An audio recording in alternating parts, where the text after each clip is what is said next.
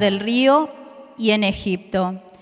Y sirvan al Señor, y si no están dispuestos a servir al Señor, elijan hoy a quien quieren servir.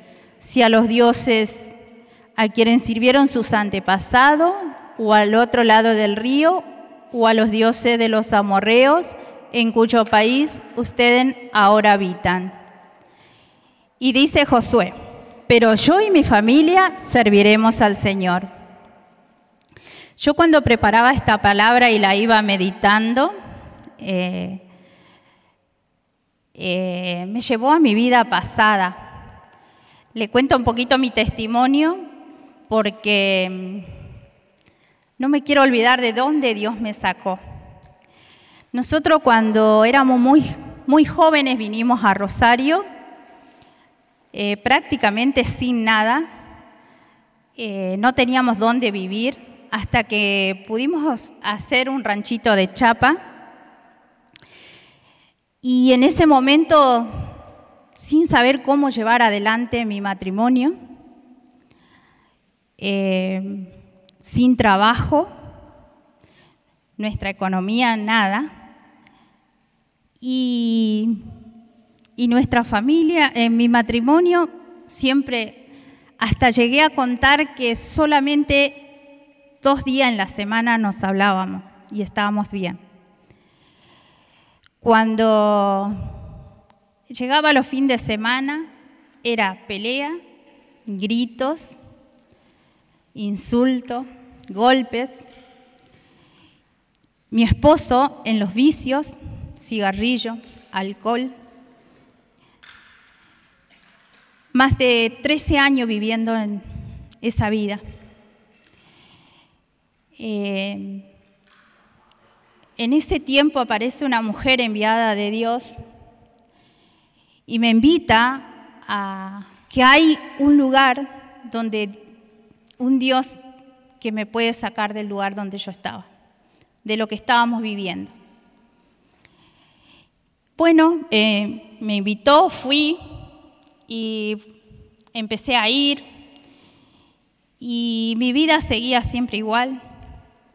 Y recuerdo que un día llegué y vi al Santísimo así y clavé mis rodillas y le dije, Señor, pon, pone fe en mi corazón, como toda esta persona que hoy veo acá. Y y bueno, así sucesivamente iba y me invitaron a que pueda prepararme para, para tomar la comunión, para que nos casáramos. Y leía la palabra, me leían la palabra, yo la leía, pero siempre seguíamos igual. Entonces le digo al Señor, ¿qué debo hacer para que mi vida cambie? Y en un momento me doy cuenta que yo la leía la palabra, pero no la llevaba a la práctica. A todo esto nos enseñaban los mandamientos que teníamos que cumplir, pero no la ponía en práctica. Cuando yo me, di cuenta que eso lo que tenía que hacer era obedecerle a Dios, lo que decía en su palabra era para que yo la viva.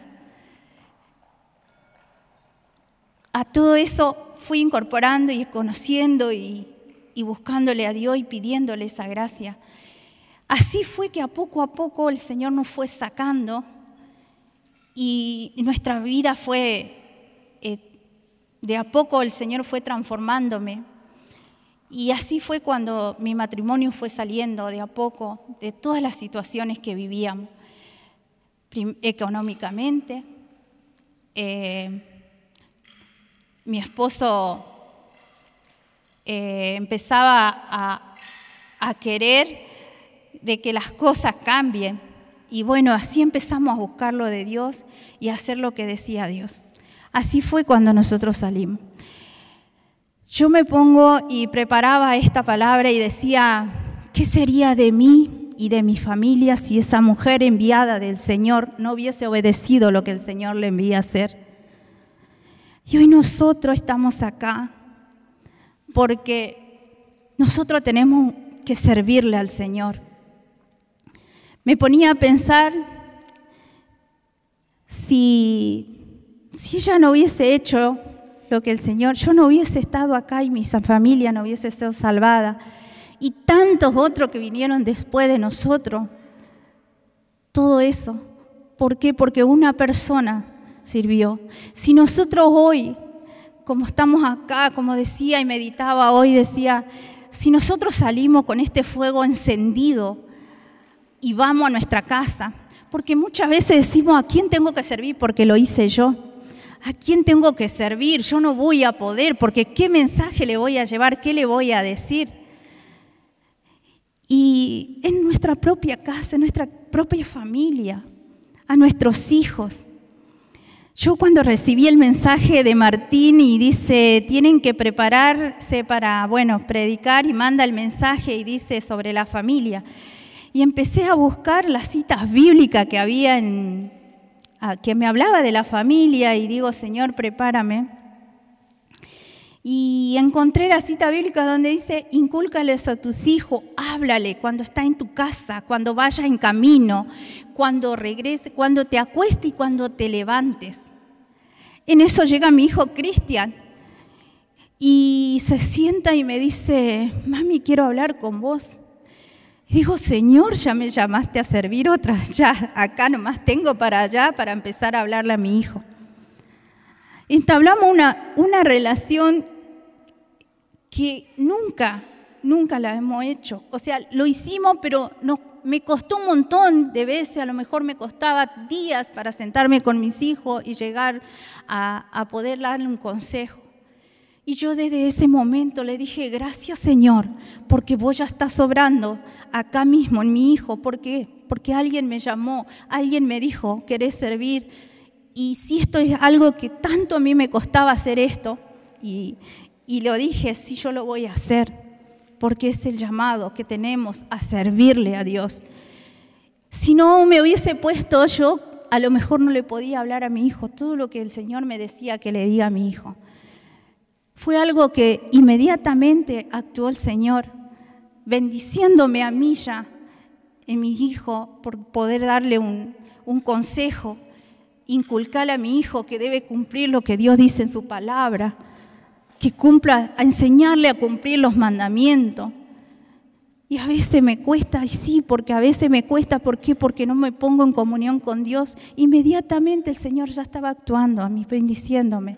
Y si nosotros inculcamos a nuestros hijos, a nuestros seres queridos, inculcarle todo lo que dice la palabra y enseñarle a encontrarse con Dios, desde ahí ya nosotros estamos implantando una nueva generación para nuestros hijos, para nuestros nietos. Em, también le, leía la palabra donde Pablo y Sila estaban en la cárcel. Están en el libro de los Hechos eh, creo, ay, no sé si la anoté, 14.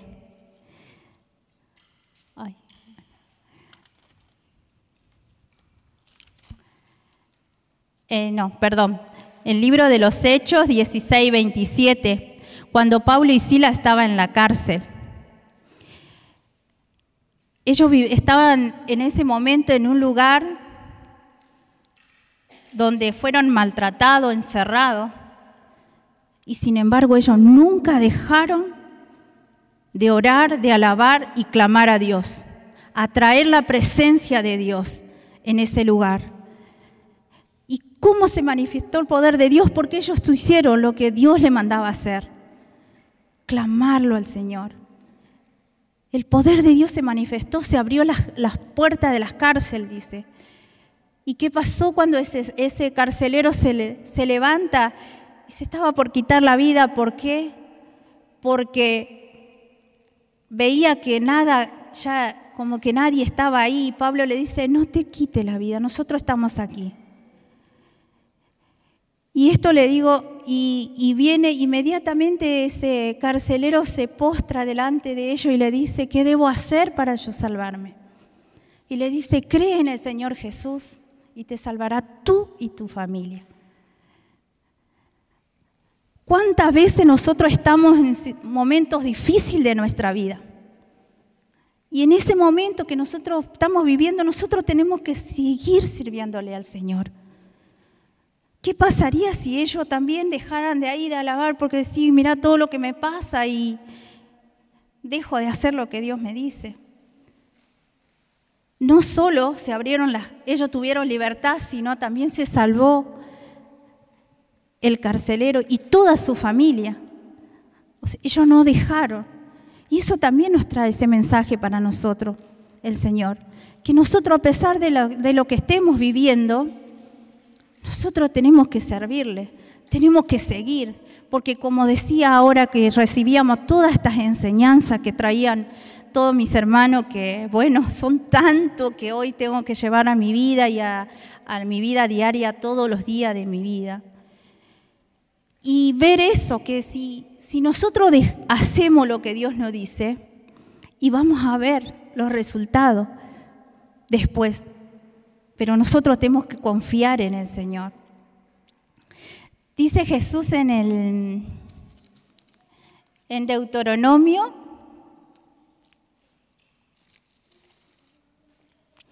diez, doce.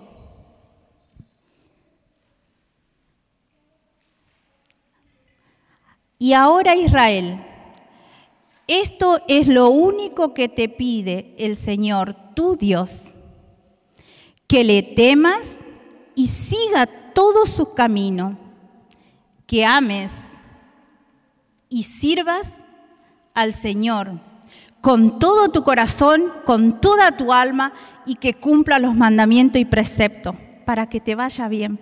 Eso dice la palabra de Dios. Así que yo les animo, hermano. A mí me costó mucho estar acá, pero yo dije sí al Señor. Y yo sé que cuánto el Señor me va a bendecir, ya me lo bendice. ¿Eh? Amén. Gracias.